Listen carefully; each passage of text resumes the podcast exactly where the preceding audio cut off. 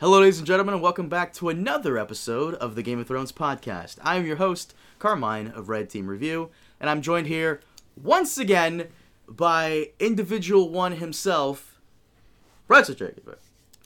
Fake news. Why aren't they prosecuting Saturday Night Live? They illegal?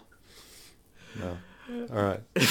Guys, welcome back to the Game of Thrones podcast, and today's episode will be covering the rise and rule of Jaehaerys the First. As always, we're available on SoundCloud and iTunes, so consider checking us out on those platforms. And if you do check us out on iTunes, then please leave us a review. It'll help out a lot. Also, be sure to leave your comments and questions down below. We might cover them in the next episode. Okay, so Preston, and keep recording here. Um, you wanted to discuss Night Flyers briefly. Oh, I was just mentioning that I uh, I, I binge watch Night Flyers, and so soul. yeah, yeah. Well, it my my review will probably be up before this discussion, but the uh, um, yeah, I mean, you know, it was it was it was fine. It was fine. No- It- the thing was is, it nothing to write home about? Is that what you're saying? it was it was nothing to write home about, but um, but also keep in mind that the original novella isn't that great. So, um, it's really well acted. It's um, it's got a really small budget, so you have to like keep that in mind. Mm-hmm. A lot of the plots come from nowhere and go nowhere, uh, but uh, I don't know. It was okay. The, the the problem is, is like my opinion of things is always based on expectations, and everybody like all the other reviews of Night Flyers are like, oh my god, this is horrible, and then I and then I watch it and like, you know, I'm more intrigued by it because I'm so familiar with the novella, but and and so I'm like, you know, a little more entertained, but you know, I could. It's a little slow moving, but it's it's okay. It's all right. It's worth a watch. I hope it gets a season two so that like the first season makes more sense. But uh, you know, it's okay. Is it convoluted and complex like Westworld? Like you can't miss an episode and you have to like really pay attention. No, it's it's not it's not like that. Um, you don't have to be like they have summaries and everything, and the plot is kind of kind of um, simple. But the what's strange about it is just random stuff happens, and and you're not sure why this random stuff has happened, and you hope that it gets explained later. I mean, the answer could just be because the Volcryn is weird, you know, and just weird stuff happens. But like, there's some random stuff that just comes out of nowhere where you're like, wait, what? Why? And you hope that's explained in season two. It's- a lot of people were asking me, "Hey, you guys gonna cover Night Flyers?" Ugh, why? Because like sci-fi Well- doesn't put out good shit. So Well, I mean, sci-fi, Twelve Monkeys was okay, but like sci-fi doesn't put out great stuff. No, um, and like I say, it it's it it definitely has some pacing problems. Um, it's not the most exciting thing, but it's really really well acted. They spent a lot of time on characterization, which is funny because the novella spends hardly any time on it. Um, and so it's it's very weird to have these characters that are are throwaways in in the novella be these major characters with backgrounds what, that you care about all of a sudden you know Right. so it's it's odd i don't know more in my review on it you know so, so you're gonna do your own review, no podcast episode. no no yeah no i'll i'll do a real quick review of, of what i thought. Because thank i, I just i just binged it and you know and so it's it'll it'll be out. I mean the thing is people are like what do you think of it preston? Because if there's one person that like should be caring about night flyers and like thousands thousand world properties and stuff it would be me. Mm-hmm. you know like so we'll see how it goes. Okay. um it's interesting though it's a, i don't know No, no, no. I just, I was just kind of worried. Like, oh, this. I, I was looking at the reviews on Rotten Tomatoes. Like, oh no. Hope he doesn't want to make a podcast episode on this. No, I don't want to have to do this homework. No. No, oh, it's way too much homework than I. I mean, ten out like it's ten episodes. I, I wouldn't have asked you to do that.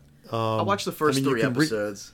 you can read the novella in, in less time. I mean, Jesus. it's it's yeah, it's Let's get into Jaehaerys. and. uh uh, so this chapter is. Let me see this chapter real quick. Let me go back up here. Prince Prince and the King. Prince and the King. The ascension the ascension of Jaehaerys the First. So these are pages for those of you who want to uh, who, who want a, a quick reminder. Uh, Prince and the King is pages uh, 114 to one second here 114 to 130 so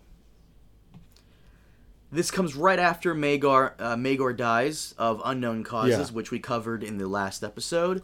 And Jaehaerys essentially inherits a kingdom that's broken, lawless, and just everybody's doing whatever. Yeah, though I have to say, like, the, the, the chapter begins with a whole lot of just bullshit. Um, What do you mean?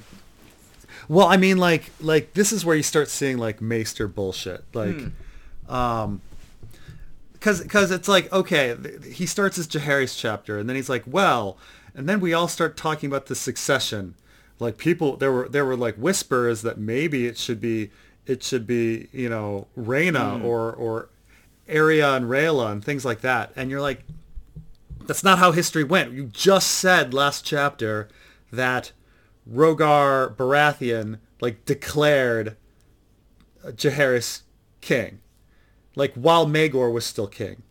So like it, th- there was no there was no like sitting around talking about succession and whispers and stuff. No, Rogar Baratheon like decided it. It was what he did. Like he- like he and, and they even and even like hints this later. They're like there's all these things like it's all in passive voice. It was decided. It was decided. And then, you know, and then uh, when they said, "Oh, maybe like, you know, Rhaena would be would be queen," and Rogar Baratheon says, "This is not Dorne." Um, you know, when when he was asked, well, of course he was asked. He was the one like making the decision. Like Rogar Baratheon is running the kingdom right now, like hand in hand with with Queen Alyssa Velaryon. Like no one else. Like they've decided to like, you know, put Jaehaerys on the throne. There's no like you know, discussion. There was no like council of people, like maesters and everybody weren't, weren't, weren't deciding things. It's just Rogar Baratheon, like, and so they spent like like like Maester Gildayn spends like three pages like talking about this succession issue and like why the girls weren't chosen. It's like they weren't chosen because Rogar Baratheon chose not to do it. Like it was his decision. End of story. Like And it's weird that he chose not to do it because he could have always. Uh, I mean, what was the conversation that Rhaena had the better claim, uh, even though he declared for Jaehaerys anyways? I mean, I'm assuming had Rogar had his way, he would have married Rhaena and uh, had some sort of power because that's clearly his aim here. His aim is to have some sort of power in the kingdom beyond Hand of the King. Yeah, I think Rogar might be married at this point. I know later in life he marries Queen Alyssa, which makes me think that perhaps they had a, a romance because they're ruling the kingdom together essentially um, when Jaehaerys is young.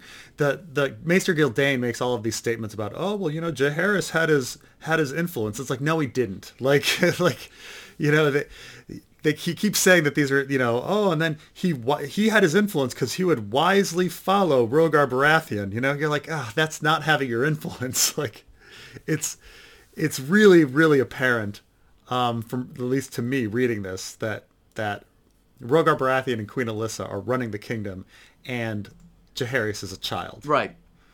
The main problems we're seeing here is the Faith of the Seven. Like they really are Yeah. a thorn in the side of the Baratheons for the first fifty years of Targaryen, uh, not Baratheons, uh, to the Targaryens, to the first fifty rule, uh, for first fifty years of their rule. And I, I always find that funny because when we start the story in a Game of Thrones, the Faith is not really as powerful, I guess, as they are here. Right. Well, this is the story of how the the faith is detoothed. So like, um, Jaehaerys is the one that like takes away a lot of their power um, over the course of his rule.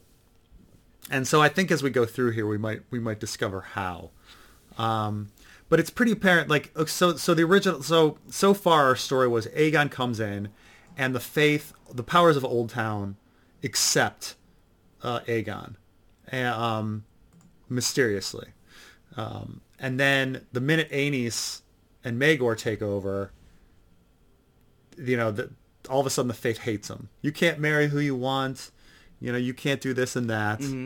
Um, and so, you know, their their king their their rule is ended, and we kind of end up with Jaehaerys, with which, you know, I'm assuming at the beginning is is Old Town's choice. You know, that somehow they called up Rogar Baratheon and are like, okay, this is this is our chosen guy. What are we gonna, you know, how we're gonna how he's gonna be better than than Aenys and and and Maegor. Um, I think uh, you know my pet theory is that it's you know genetics that there's a problem with with how powerful um, Rhaena is. Dreamfire Rhaena, as I as I as I call her, because she rides Dreamfire Mm-hmm. Dreamfire. But um, all these eggs started hatching when when Rhaena came along, and so I'm I'm assuming that no one that they do not want anyone to marry Rhaena, um, because I think that perhaps she has Daenerys-like powers, like Daenerys level dragon hatching, dragon riding, like you know telepathic strength kind of stuff. You know, Rhaenyra, Daenerys kind of stuff uh, is my guess. Because if you also look at like what happens to Rhaena's daughters, one of them is given to the Faith of the Seven, like as a as, and can never marry and things like that. And you're like, okay, they're trying to end her line, like her genetics don't get to make it. Um, that's my that's my guess, but but um, but yeah, Jaehaerys though is getting ruled by Rogar and and and Alyssa, and um, I think the big the big thing they deal with first is how to deal with all of the traitors. So this is where Jaehaerys stands apart from Maegor. Instead of, you know, Maegor would have just killed everybody, you know, fuck that. Uh, Jaehaerys actually doesn't kill that many people. I think he only kills, what, two or three of, like, the major people who supported Maegor, and he allows everybody else to uh, join the Night's Watch or go in exile. Right. And what's very notable on the Faith of the Seven's influence, um, Jaehaerys chooses the head of the warrior's sons to be on his Kingsguard. So if the Faith of the Seven had a problem with Jaehaerys, they could kill him at any time. You know, they've got a warrior son right there. I think Sir Joffrey is his name. Mm-hmm. Um, but you can see, I guess, you know, Jaehaerys the Conciliator, he's trying to make, you know, consolations, you know, and he's trying to uh, facilitate peace.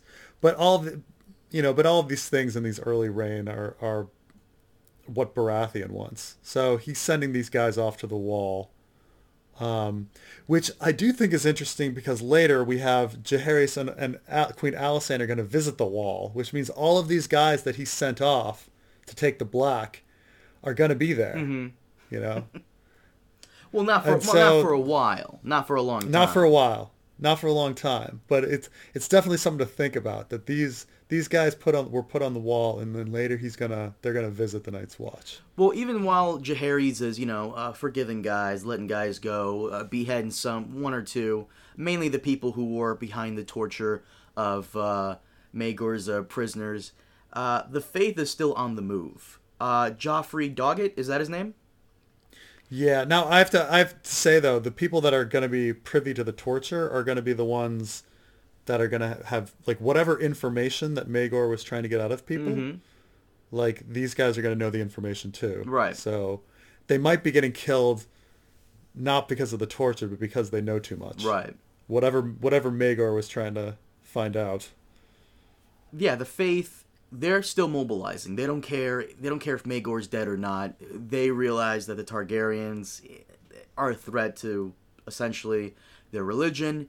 Uh, Joffrey Doggett, he is mobilizing knights to his cause, and Septon Moon is doing his own thing. Now, Septon Moon, you wanted to talk about real quick, and I did as well. Tell me about Septon Moon. What's going on with him? Well, I mean, he's obviously supposed to be our, our High Sparrow-like character, but he's this kind of renegade Septon who uh, everyone's declaring as the real High Septon, the true High Septon. Um, even though he's, um, I mean, again, we don't know if this is Gildayn trying to trash him, but it says that he's going around like sleeping with all these women, and that everybody's like, um, and they're, they're putting they're putting his penis on their shields and weird things like that. Doesn't seem doesn't seem very likely, but okay. Um, I guess that that was happening, and uh, he you know he's trying to he's he wants to eventually take over Old Town and become the real High Septon. Um, but then all of a sudden, there's Septon Moon is assassinated. And the way he's assassinated is, I, I actually love this because essentially he goes into his tent and a woman comes in with a uh, uh, you know a jug of wine, and eventually you know they're partying there, doing their thing, and all of a sudden she assassinates him and then runs out of the tent screaming. The guards run in there and he tries chasing her down while he's bleeding. And it goes on for a while and he eventually falls dead. Now, I find I find I find it hilarious how like everybody's tr- wondering like who had Septon Moon killed. And Gildayn at one point says, "Well, it could have been the Faceless Men." But I love the reasons why it's not the Faceless Men because they're very meticulous in how they kill people, and the way this was done was a little sloppy, and they would see it as kind of an insult if you attributed this assassination to them. There's there's so much to unpack in this assassination. Like first of all, we're supposed to think of Renly, Right. You know, obviously, like uh, you know, a woman going into his tent. we- We're supposed to think of Brienne and Catelyn, and and then him dying. Um, and then he, what's funny is he runs out half naked, um, bleeding everywhere, which and then they and then what's funny and I I won I wonder if this is George R. R. Martin throwing shade at the show because he runs he purposely the guy's running all over the place bleeding. And they're like well come on no faceless man is going to be that sloppy. Mm-hmm. And I was like oh wait isn't that the fucking show? Like wasn't didn't didn't like the waif stab Arya on a, on a bridge? And then she ran around town like bleeding all over the fucking place? Like like it was massively sloppy and then she chases her later and she's like running through the streets like knocking everything over like is George R. Martin like like purposely mocking is he purposely mocking the show It's funny because, uh, and, we'll, and we'll get to this with uh, Queen Alysanne and her dragon in the north. When we get to it, I'll, I'll tell you. I'll tell you more about it. But uh, George actually makes quite a bit of, uh, I guess, throwing shade at the show and, and, and quite a bit of uh, fire and blood. I, I didn't realize it until people started pointing it out. I actually didn't think about the whole waif Arya thing because that season was just terrible, and that was also fucking stupid. But uh, that makes a lot of sense if he was throwing shade at the show because of it. Yeah. Now, what's also really weird about the section is that he's running around with all this blood all over him, right? And then later, they're like, they're like, well, we don't really know what happened, but the woman had brought him a flagon of wine, and then some other people drank from that flagon of wine, and then they died because the wine was laced with poison. Right. Okay, then why is the guy running around with blood all over him? If if it was a poisoning, why why is he covered in blood? Like I have no idea what's going on. Mm-hmm. like like was she trying to poison him and then he got he got cut anyway? Were two people trying to kill him at once? Like you know, there was the uh all the analysis of Joffrey's like poisoning. There's the question of whether there there's some suspicion that there's two murder plots going on at once, Oh. and that they actually like inter that they actually you know they ran into each Wait, wait, other. wait, what- what's what's Um, this so one? some- what's this one? So there was someone else trying to Well, kill some people- Well, no, some people theorize that you know somebody was trying to kill Tyrion Hmm. at the same time as somebody trying to kill Joffrey, and that the two that the, the, the two plots ran into each other. Is the is That's um, funny. I like that. You- that I mean it would be interesting though. I I do think that there's a lot of evidence that that that perhaps Tyrion was the target and not Joffrey. But yeah, I'm not sure if I buy the whole two plots at once. But I, I do think it's interesting that that it's definitely our author wants us to wonder if Tyrion was the target. Like that's that's for certain. Um, and he wants us to wonder if the poison was in the pie or in the wine. Um, you know, the truth might be one, you know, one or the other, but he he at least wants wants us to question it. You know, He he So always here come back. suppo- he can always come back and like you know retcon a few little things to make that so. Because that would be fucking hilarious. That's so. I like that. There's two plots and they Yeah. collide. I like that. I mean, people get people get on this me a lot about like um, the Quentyn is alive theory, and it's like Quentyn Quent I think Quentyn's alive. Maybe he's dead, but one thing is 100% positive is George R. Martin wanted us to wonder. Mm-hmm. Like he didn't want to paint himself into the into a corner. Like he he he likes having mysteries. He doesn't like having things definitive. But also like you learn it from Hollywood. It's like when the when the villain's body is never found. You're like, you know, like maybe the villain's going to return or maybe he's not. But the writers don't want to paint themselves into a corner so that they'll so they they always say like, well, his body was never found. Dun dun dun. You know, so it's the same thing here. Like no one's really know what's going on. He's covered in blood, but there was poison. Uh, I have no idea what's going on. Was it a faceless man? Who knows? Regardless, though, I, I also noticed how a couple of the uh, a couple of the sworn houses to um, Hightower were also giving Septon Moon their protection, and as soon as he died, they kind of you know went away. Oh, um, where do they list? Where do they list the? Uh, oh, you're talking about Rowan and Oakheart. Mm-hmm. Yeah. Well. Yeah. We'll have to go do some some. Uh, well, I mean, they're sworn. They're they're sworn to the Reach, so I guess at this point they support Tyrell. Um, so they're they're not like in the in the super close vicinity area to to Old Town. So they're they're definitely Reach forces, but they're not they're not like uh, House Beesbury or something, mm-hmm. or or that's really close to Old Town. Um, Rowan and Oakheart, like so they they would technically support the Tyrells at this point, the new the new lords. The faith, even with Septon Moon's death, the faith is still arming. The faith is still trying to gather up swords to go up against the Targaryens. And Jaehaerys, instead of just you know uh, bathing in, in, in blood and fire, uh, fire and blood, um, he decides to do something that Maegor never thought of, and he eventually goes down there to Old Town and he has a little little encounter with uh, Joffrey Doggett, and what happens is uh, kind of kind of insane, but at the same time would make for a great television show. Uh, he he actually mm. sets aside you know all the all the all the animosity and makes Joffrey Doggett one of his Kingsguard. Yeah. Tell me about that. Well, I mean, I think it's just the uh, the um, I think it's just the the kind of symbol that like okay, he's saying that. I think it's more of a submission thing. Mm-hmm. Like, look, we're like Rhaegar Baratheon is the one running everything, but now we're gonna say okay, we're we're handing power back over to Old Town, and just to make it sure, we're gonna say, um, you know, we're gonna have the head of the warrior's sons be on the Kingsguard. So if if Jaehaerys does anything bad, you know, uh, Joffrey can kill him. Um, and you see a lot of this, this, switch because if you remember, um, Aenys was crowned by a maester. Maegor crowned himself. And here we have the High Septon crowning Jaehaerys, just like the High Septon crowned Aegon. So, you know, you're you're deferring your power with these decisions.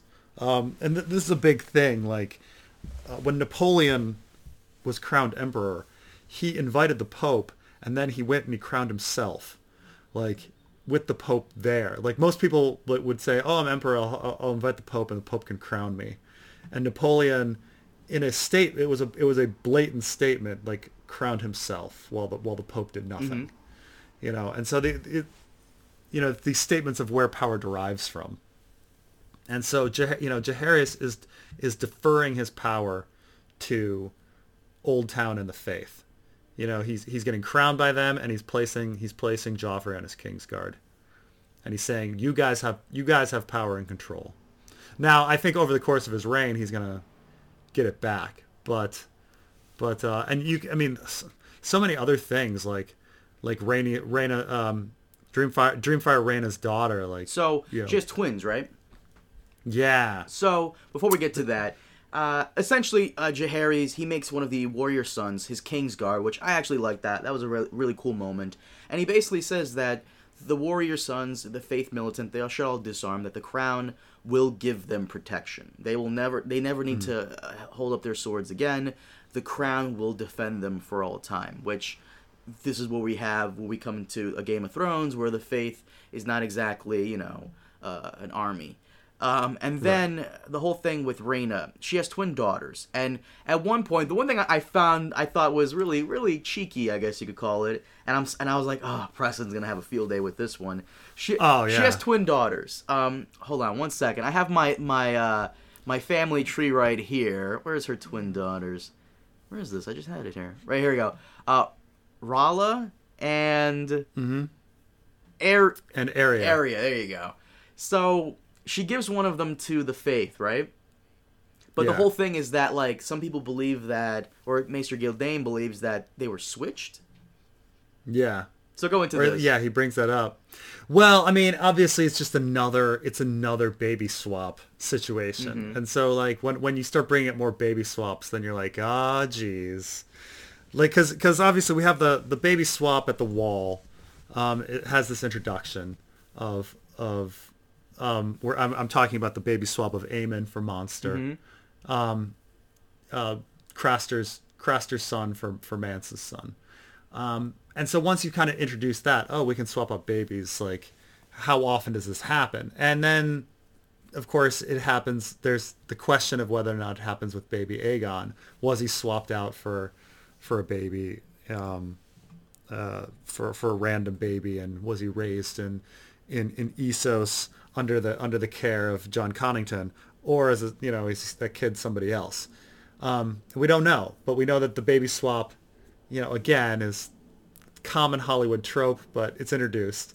And so this this gets into like, and so I wasn't the first person to, to come up with this idea at all, but a lot of people said, well, well, wait a minute, you know, we, we, we have, we had Ned coming from the Tower of Joy, presumably with a baby.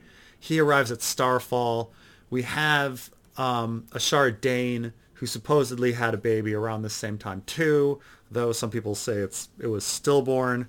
Um, could there be some sort of baby swap going on at Starfall? Uh, and it's you know we have no idea what happened at Starfall. Uh, nothing is written on on what happens at Starfall. We have no clue. Um, and so this was big about like how you know perhaps Daenerys was was born at the Tower of Joy instead of um, instead of Jon or something. R plus like L equals D. Isn't this your, one of yours? Yeah. I'm not the first person to come. I up with know, R I plus L know. equals T, but ob- obviously, like you know, I, I, I somehow became the, the, the champion in the face of it somehow, even though I, I, I didn't come up with it. But the um, but yeah, or the baby swap for for whoever Daenerys is, because Daenerys' memories are all odd. Lemongate. And the question is, is yeah, Lemongate issues is you know was she swapped, and so we have a lot of you know discussions about that, and it's interesting because yeah, George R. R. Martin decides to throw in another baby swap, um, just to say like, hey, I've got this power. You know, so maybe there was a baby swap at the Tower of Joy. Maybe there's a baby swap with Daenerys. Maybe a baby swap at Starfall. We don't know, but George R. R. Martin is thumbing his nose at us, saying, you know what? I'm gonna throw in another baby swap to say I can do whatever the fuck I want. You know. Yeah. So we'll see. We'll see. I mean, I don't know why he wouldn't. why he, he? I mean, why would he throw in this like random thing about a baby swap? With uh, with Rhaena, Rhaena's girls. Did you say it was because you thought that uh, she, uh, the the the faith needed one of her one of her kids because she was the most powerful, supposedly? Yeah, that I mean that would be that's what I would say that that that one of those children has real dragon fi- dragon riding, dragon hatching abilities, and um, I mean we're talking about the child of of Dreamfire Rhaena, and you know another Targaryen, some incest, um, and so you know it's the uh, a swap happening. Yeah, there's one of them might be powerful, and then one might not, and then if they swapped, I mean, the faith, the faith, uh, you know, what the faith was clearly scared of something and wanted that wanted that girl to to be give, you know, to become a um, a septa, unable to unable to have children, and then swapping it removes that. I mean, brings that danger back. And it's also a show of faith to have uh, faith in the faith to have one of the Targaryen girls be with them. You know, it it, it, it, it closely binds the royal family and the church. Yeah, I mean the, the they're pretty bound right now. I'd say at this point, the the faith of the seven has has full control over over the uh, over the crown.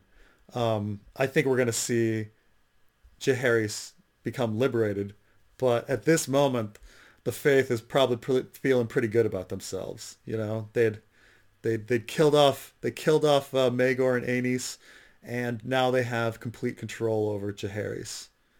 Well, Jaehaerys on his way back to Old Town. He's rece- uh, from from Old Town. He's received by the poor fellows, a lot of the uh, other faith militant guys, and they all beg for clemency, which he grants, and some of them even go and join the Night's Watch. And uh, I, I feel like the real winner of this whole conflict is the Night's Watch. In all honesty, like they're the ones getting more people into their ranks, and uh, yeah, I mean, you know, everybody kind of gets their way. Uh, some people just you know fade away into obscurity. Nobody really cares about them. People who really care about the stuff go and join the Night's Watch. You know, Jaehaerys puts down the Faith Militant. Faith Militant uh, is happy that the king is more friendly towards the faith. Night's Watch gets their guys. Everybody is happy. Everybody gets uh, what they want, kind of. Yeah, and I mean, I, I guess I, I guarantee it's going to come back to you know in our story as we go on about you know who these guys were that got sent to the wall and how they're going to relate to like Jaehaerys and Alysanne's trip up there. Mm-hmm. Um, because he wouldn't. I don't know. I mean, then again, George R. R. Martin does mention random names, but he, you know, he gave us specific names of who the people were that were sent to the wall, and you know, we're we're gonna have to. To be fair, eventually- he does that a lot for a lot of characters, and it never goes anywhere. I mean, Septon Moon. Septon Moon had as soon as Septon Moon dies, like there's like 42 dudes who like took up the the mantle after him, and like you know nothing happens with them. All right, Preston, let's get into the year of the three brides, and uh, Woohoo! Year of the Three Brides. Uh, I like this one a lot. This is actually my my uh, favorite chapter so far. Well, we're it- going through them one chapter at a time, so we're. We're, are we gonna hear you keep saying uh, you like each each chapter as we get to it? No, I mean this one. You know, I really mean it. No, I mean e- each one seems to be getting better. You know, as as we go through. I don't know if we were. Yeah, I was that big of a fan of Sons of the Dragon, but but Your, I, you well, know, your I- last favorite was the one where uh, they they go to War at Dorne. Yeah, that was a pretty good one. I I, I like that one a lot. I, this Mm-hmm. one, this one I like because because it involves there's so much scheming in the background, and Yeah. if you if you pay attention to the house names and the alliances, everything makes sense, and it, it it's very rewarding if you go back and like check like wait a minute he's married to who oh man that's this totally makes sense and you can catch where the where Maester Gildayn is lying about things but um, Oh, he's lying now. Oh, this is gonna be good. Oh, sure. I mean, it opens up saying that um, that this that this year, the 49th year of Aegon's conquest, gave people of Westeros a welcome respite from the chaos and conflict that had gone before. This entire chapter is about con- conflict, and they're like, "Oh, it'd be a year of peace and plenty and marriage." It's like, no, this is this is just a lot of scheming and and build up to conflict because there's so much going on here. Well, let's start off with like the first bride, and uh, that is uh. You call her Dreamfire Rhaena. Yeah, I call it Dreamfire Rhaena because you know there's there's a bunch of Rhaenas in history, but she rides the dragon Dreamfire, mm-hmm. um, and I, I think she's very very important. Um, you know, I, I think she's kind of a a, a Rhaenyra Daenerys kind of character in in, in her importance. Yeah. Someone who has the ability to uh, have the dragons, uh, you know, lay more eggs and, and, and populate more. Yeah, it, it, that's my theory. Um, and and and you're, you know, you're uh, obsessed with her being a lesbian. She's definitely I was not, okay. I was not obsessed with her being a lesbian. That was you. You totally brought that up. That was totally you. But uh, Okay. no, it starts out with her marrying some minor lord's son in secret on Fair Isle with her mother Alyssa and the and the king Rogar, uh, King's hand Rogar Baratheon getting upset over this. Uh, Alyssa that she wasn't invited to her daughter's wedding, and Rogar because Rhaena didn't get the c- crown's blessing. Right. Now now this is a this is this is a big deal about and and the Maester brushes over this pretty quickly. But you got to remember the so the the crown and the, when I say the crown it's it's Rogar and and Alyssa Velaryon who are effectively running the country because Jaehaerys is too young. Mm-hmm. So the, these two are running the country and Rhaena goes and gets married in secret. Now, of course, the only the only person that could also be uh, competing for the throne against Jaehaerys would be Rhaena, and so you know her getting married, uh, marriage in Westeros is not done for for love. Marriage is done for political alliance, and so we have to ask like, what is Rhaena pulling by marrying Andrew Farman? Um, and the big thing is is that you know this wedding was overseen by Lyman Lannister and conducted by his septon. So we're talking about, and uh, you got to remember that uh, when when Rhaena and Aegon the Uncrowned were fighting against Maegor the Cruel, the Westermen and the Riverlanders um, supported them, mm-hmm. and so you know she's got here Lyman Lannister, um, you know Lord of Casterly Rock, and we find out even though Lyman isn't mentioned by name, if we pay attention way back uh, when Aegon the Conqueror took over, he arranged a marriage between the eldest Lannister son, the heir, and uh, a daughter from the Arbor. So Lyman Lannister is married to a Redwyne, which means they have a massive fleet. Mm. So Jocasta. Yeah. I don't think so, it says her last name in here, does it? Right. But that's Jocasta. That's Jocasta Redwyne. And so we're talking about a major army and a major fleet that Rhaena is securing here with this marriage. You know, not firmly because she's not marrying a Lannister, but that's definitely the implication here that that the Lannisters and the Redwynes are supporting Rhaena. Mm-hmm.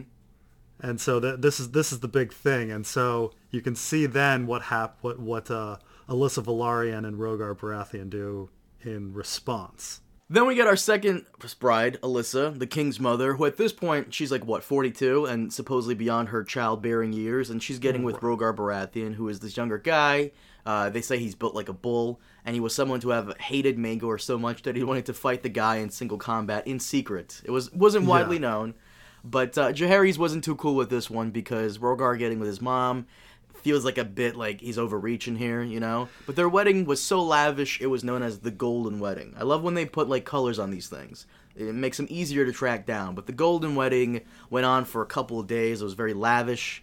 Everybody was there. Yes, and seven days of games afterwards. I mean, we're talking a wedding that was bigger than Joffrey's wedding, you mm-hmm. know? So we have to think about this is how important this alliance is. That Rogar and Alyssa are are now saying, okay, Rhaena is a threat. So how are we going to secure this? Well, we're going to really say that, okay, the Baratheons and the Velaryons are on the same page. Um, and, you know, there's also I wonder about you know dragon hatching and and the blood of the dragon because Rogar claims he's you know half Targaryen himself. Um, Alyssa Velaryon has Targaryen blood. She's you know Valyrian, um, and so I do wonder if she's if you know they do want to try to maybe get pop out one more kid from her because you know 42 you're still still able to do that. But besides that, at the wedding, Rogar has like seven Lysene maidens that he has sex with, and of course they're you know Valyrian as well. So maybe he was hoping to get a baby there, mm-hmm. but um, nonetheless, you can see like everyone is invited to this wedding. It's a big deal, and it's it's definitely used as a time of of um, trying to uh, talk to everyone and secure alliances. Because you can see all of these interviews happen. Like these, each lord meets Jaehaerys in turn, and they all talk, you know, and everything, and and all of these interviews happen. And um, you know, you can go through the names, and it's it's it's interesting names again. Um, the the big names um, that you kind of see in here is you know th- they start going through and they start talking about each one each of these names appearing and these are the same names that that we, we, we we've seen before and they, they of course also appear later in history but they um you can see the ones that got um uh, personal interviews with the king um royce lord royce who of course you know they had problems with the Arryns um you know, with with the rebellion. So you you can see that the second, you know, the second biggest uh, house in the in the Vale gets a personal interview. Uh, Vance, a powerful powerful lord of the Riverlands. You know, uh, they've already secured Tully, but um, because Tully has been brought in as uh, on the on the small council.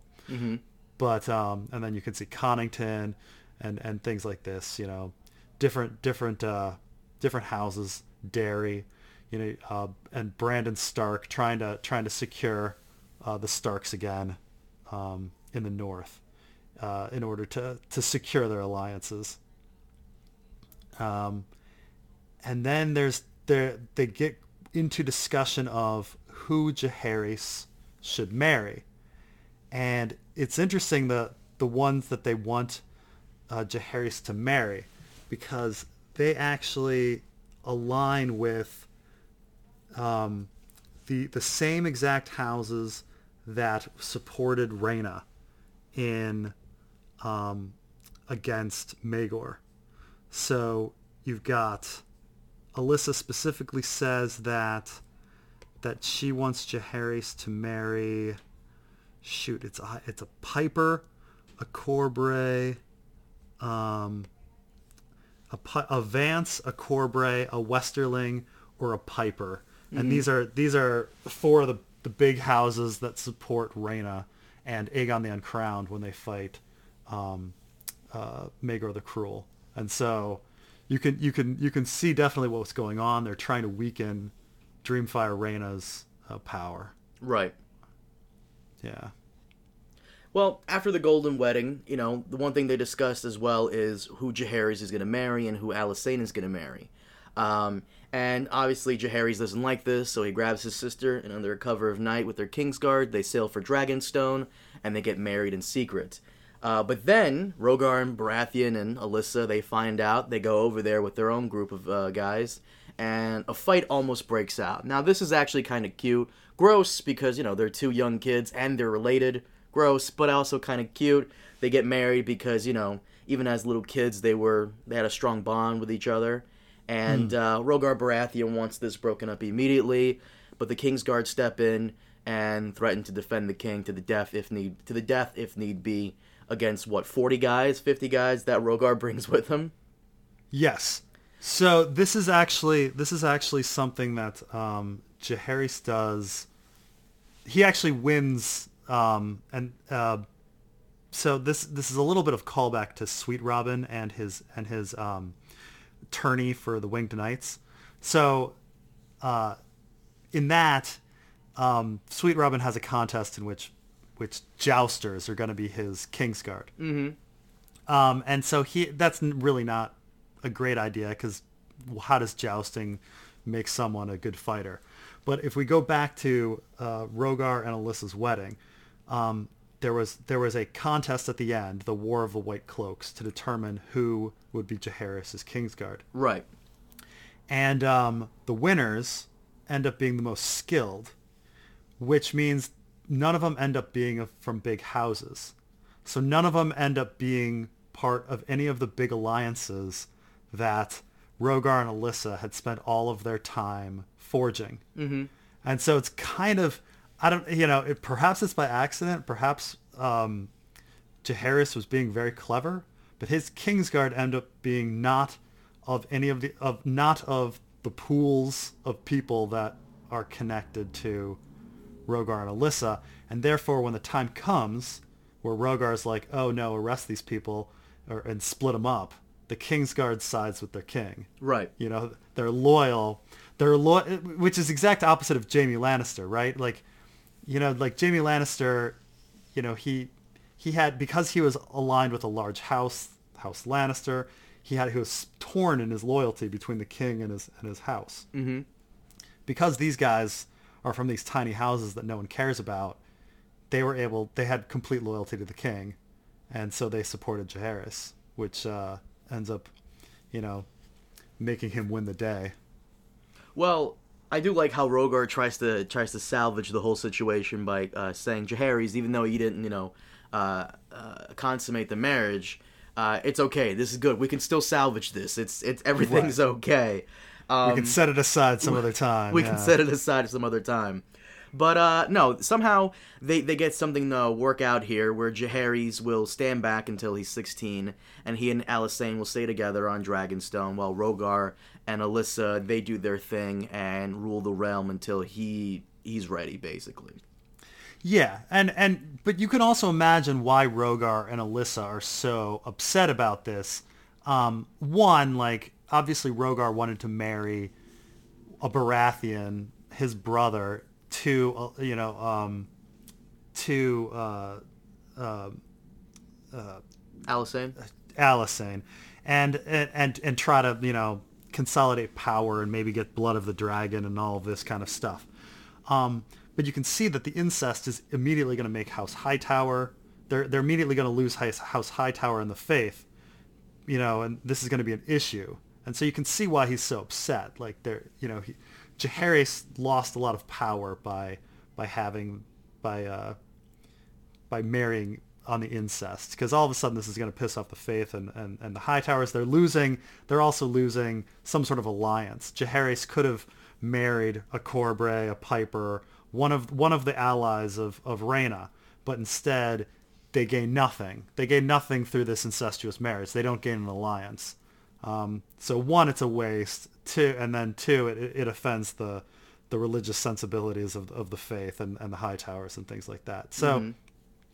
but you can kind of understand maybe, you know, if we're talking about keeping the, the blood of the dragon pure and uh, birthing dragon riders, you can kind of understand why Jaehaerys did this, you know, that, that he, you know, he wanted, he needed this, um, this incestuous relationship in order to maybe keep, keep, uh, keep dragon riding in the family.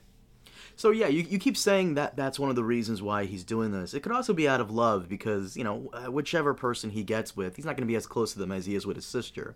Because when when the lords around the, the country do come, they come to Dragonstone where he is and they uh, he makes he makes sure that Alysanne is there as well during the meetings.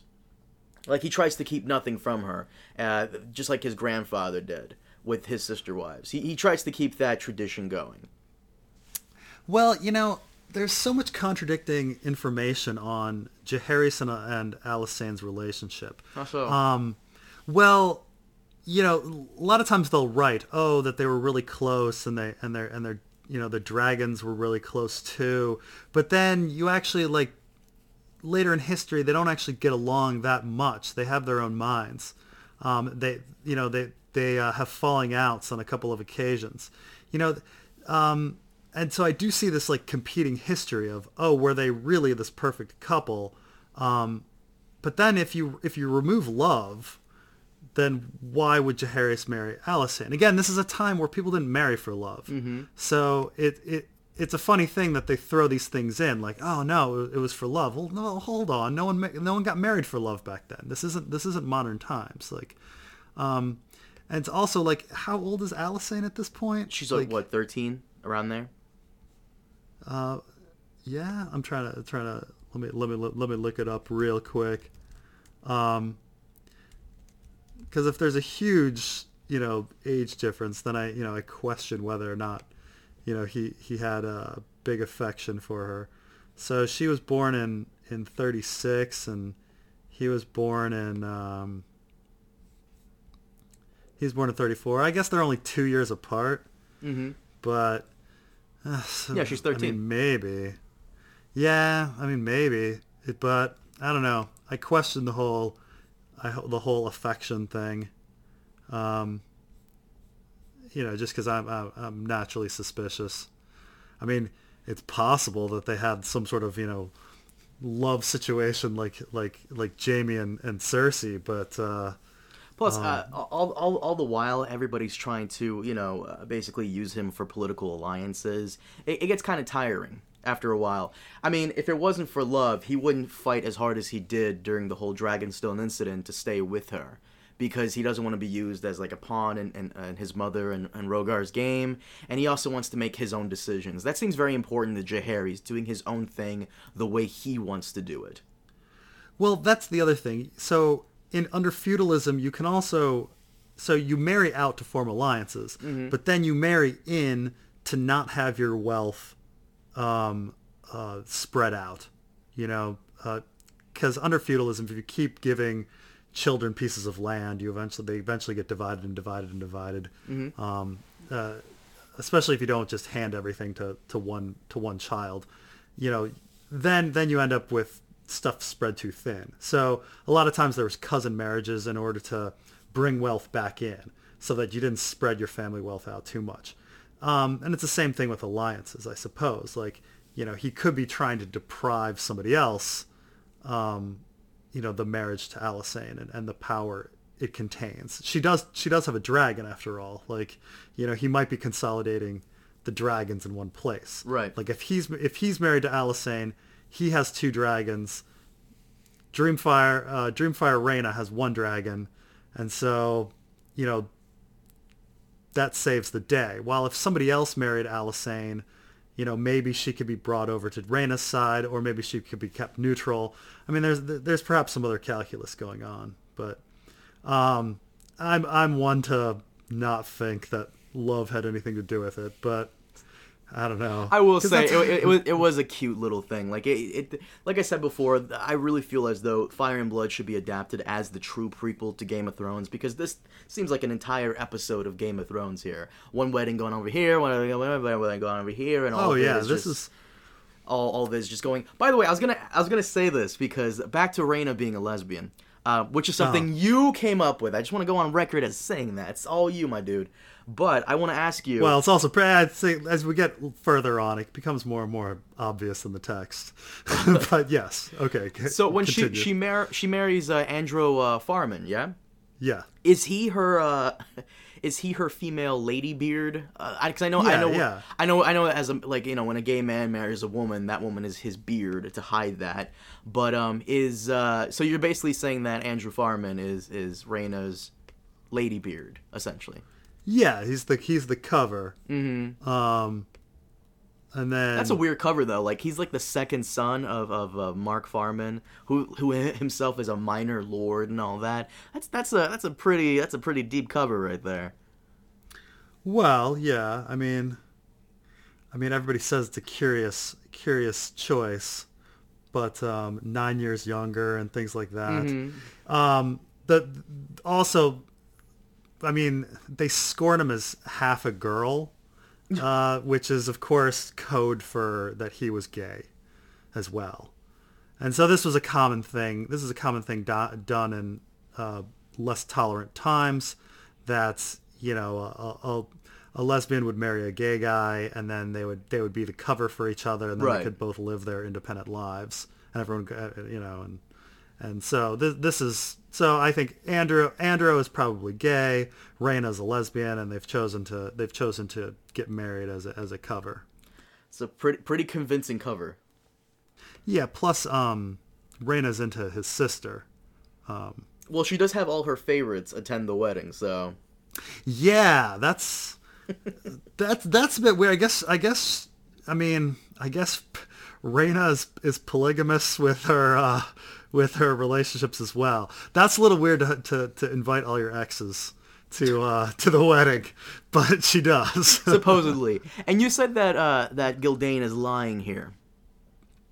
oh, I mean he's he's lying that this is a peaceful time fill, filled with like joy. Like this is this year was just all about scheming and and and tension. Well, technically, it is a peaceful time. There's no wartime going on. All the combatants, I guess uh, you would say they're political combatants. It's not, you know, nobody's gathering up arms and going across the country fighting each other. So, in a sense, it is peaceful. Yeah, yeah. I mean, in a sense, but it's it's just build up and tension. Um, You love the political stri- uh, like the political strife and like the royal families and all that because like Yeah. th- this being your favorite chapter, I can see why. I I like I, I just think it's cute, you know, the whole Jaehaerys Alysanne thing. He waits until she's like of age. Um, until like they actually consummate their marriage, they sleep in the same bed like every night, never do anything. It, that's cute, gross, but once again, it's cute. Um, but uh, no. So so what else? What else besides the political strife makes this your uh, your favorite chapter? Just because of all the name dropping? I think, yeah, but it's not it's not it's not random name dropping. It's name dropping that actual make actually makes sense. I mean, I like this one because it's a puzzle that you can figure out. Mm-hmm. Um, and and that's that's kind of fun.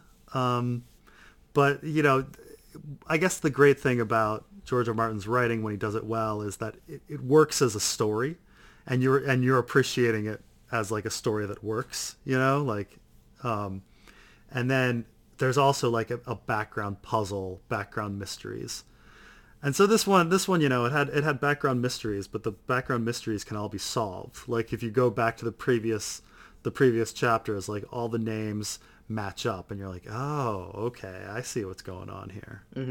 Um, and so it, it's a bit fun. It was a bit, you know, if you if you do your if you do your find and search, you'll you'll find a lot of these names go together, and you're like, oh right, like little little things like catching like, oh my gosh, Lannister is married to to Redwyne, and they have a fleet. Oh, that makes them perfect. Or you know, the different houses they start talking about, like like you know, House Piper and how oh that allows you to ford like the river, and you know, and then House Roote, which allows you to get around Harrenhal and things like this, you can kind of make a map of of of who Rhaena is aligned with. It allows a pretty a pretty good path to taking the capital if she would if she would want. But yeah, I mean it, it's one of these chap it's one of these chapters that if you want to go through it slowly, checking all the names, um, it tells it tells a very different story. And this is why I love you, man, because because you're you're always looking into these little things. I don't think anybody has either put this together because the way I see it is Rhaena just likes Fair Isle because it's far away, nobody bothers her, she can do whatever the fuck she wants all the way over there. The only other place far from the country as possible is uh, what is it, Lonely Light? The uh, mm. the, the the the bannerman of the Greyjoys, and I doubt anybody wants to fucking go there. So Fair Isle is her best chance to really just stay away from the capital and do her own thing. That's why I thought she wanted to go there and just stay there for that reason. Getting married to some random minor lord, uh, lord's son, because she doesn't want her family making decisions for her, since she's still under the umbrella of her mother. Yeah, but you do you do have to remember that. Um they do literally call I'm forgetting who calls her the uh, Rhaena the Queen in the West, um, but she had been dubbed that, and so it's like there is there is this question of Jaehaerys having secure to actually be the king. Um, you know, some there, although the the Maester is not mentioning it, it may be that Rhaena is considered the actual queen and, to some people.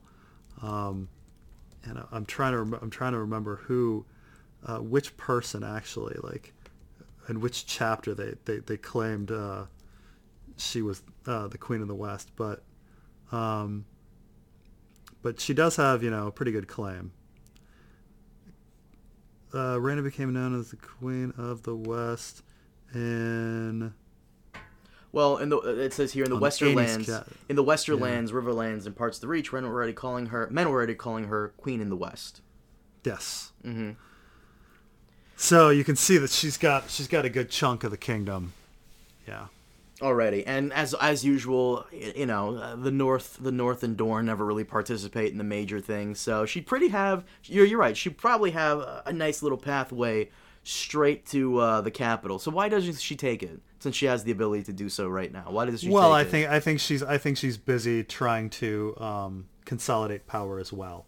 Um, there there there are some. I have to go back and start checking the uh, and I and I started doing this a little bit, but start checking like Rhaena's master plan, I guess, and, and who which which alliances she's trying to secure.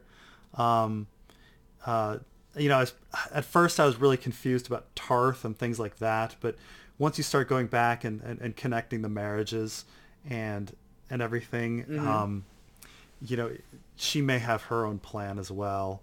Um, so I, I, it just takes time. It's just there's so much time drawing, taking taking the yarn out on the cork board and, and connecting connecting all of the different uh, uh, pieces. You know, like a mad like a like a mad conspiracy theorist. But mm-hmm. but um, you know, she definitely has some plans, and I think it's perhaps. Well, I mean, I think it's, it's probably through her her uh, gaggle of of exes is probably the connection. Like we we we tend to think of being being um, being sexist and, and reading the surnames and everything. We think about every, we think about the alliances through the male sides, but I think if we you know through Rhaena, she's making alliances through the female sides, and I think that's why it's it's flying under the radar a little bit. Mm-hmm. Um, but I think she's you know successfully forging alliances through her exes. Obviously, it's implied the way the, the, the harder you look into it, but I, I didn't I never got to that. I never I never really looked at it like that. Yeah, well, I think it's gonna get. I think it's gonna come come to the forefront a little more as as time goes on. Like this this this seems to be leading up to something, you know. Mm-hmm. Um, so you know when we when we get to do the next chapter, we'll we'll I'll I'll, I'll spend some more time on on Rhaena's uh, um, network of exes and her alliances, and uh, Are you gonna make your own individual video on this? I don't know, maybe maybe though though that's the thing is is this is such an obscure topic that you know who knows how many people are interested in it. But I'm sure a lot of people are. If, if you make it well, the, known, the minute I like it. say that, the comments will be like, "Do it." Guys, we're gonna end it here. Thank you so much for joining us. Sorry we are a little late on this chapter. Uh, Preston, you were you were busy. Where again? Tell the audience where you were this for Christmas I was. I was I was in Madagascar. Yes. and where are you going again? Uh, we're recording this right now at uh, January 21st. Preston, where are you going again for the for like the next month?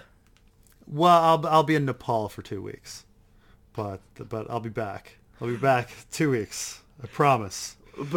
We'll, we'll continue with Fire and Blood. But the good thing is you're finally back in the States right now. You were able to move from Germany back to the U.S. Welcome back to the home of the brave and the Whopper.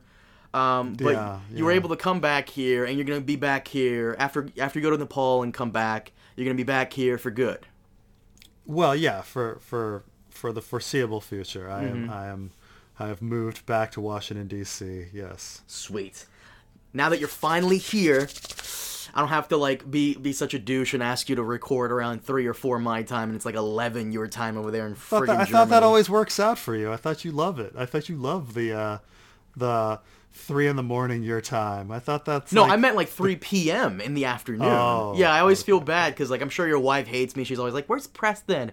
Ah, he's recording with that asshole again." And I'm like, "I'm sorry." No. You do you do a great imitation of my wife. It's incredible. But hey, at least at least this at least if you're here for the foreseeable future, you're not you're not gonna need to wake up at like 4 a.m. your time to catch the next episode of Game of Thrones. Finally, Yeah, yeah. Yeah, I know, I know. We'll we'll we'll we'll we'll, we'll eventually do our our meetup and live show at some point. meet up in live show. Oh Jesus Christ! live show. All right, guys, thank you so much for joining us on this episode of the Thrones podcast. We'll see you next time with the culmination of uh, this whole uh, three brides thing and the surfeit of rulers. Is that it? Is that the next one? Uh, no, well, well, uh, what we just did three brides. So the next one is yes, surfeit of rulers. All right, guys, thanks so much for joining us. We'll see you next time. Have a good one.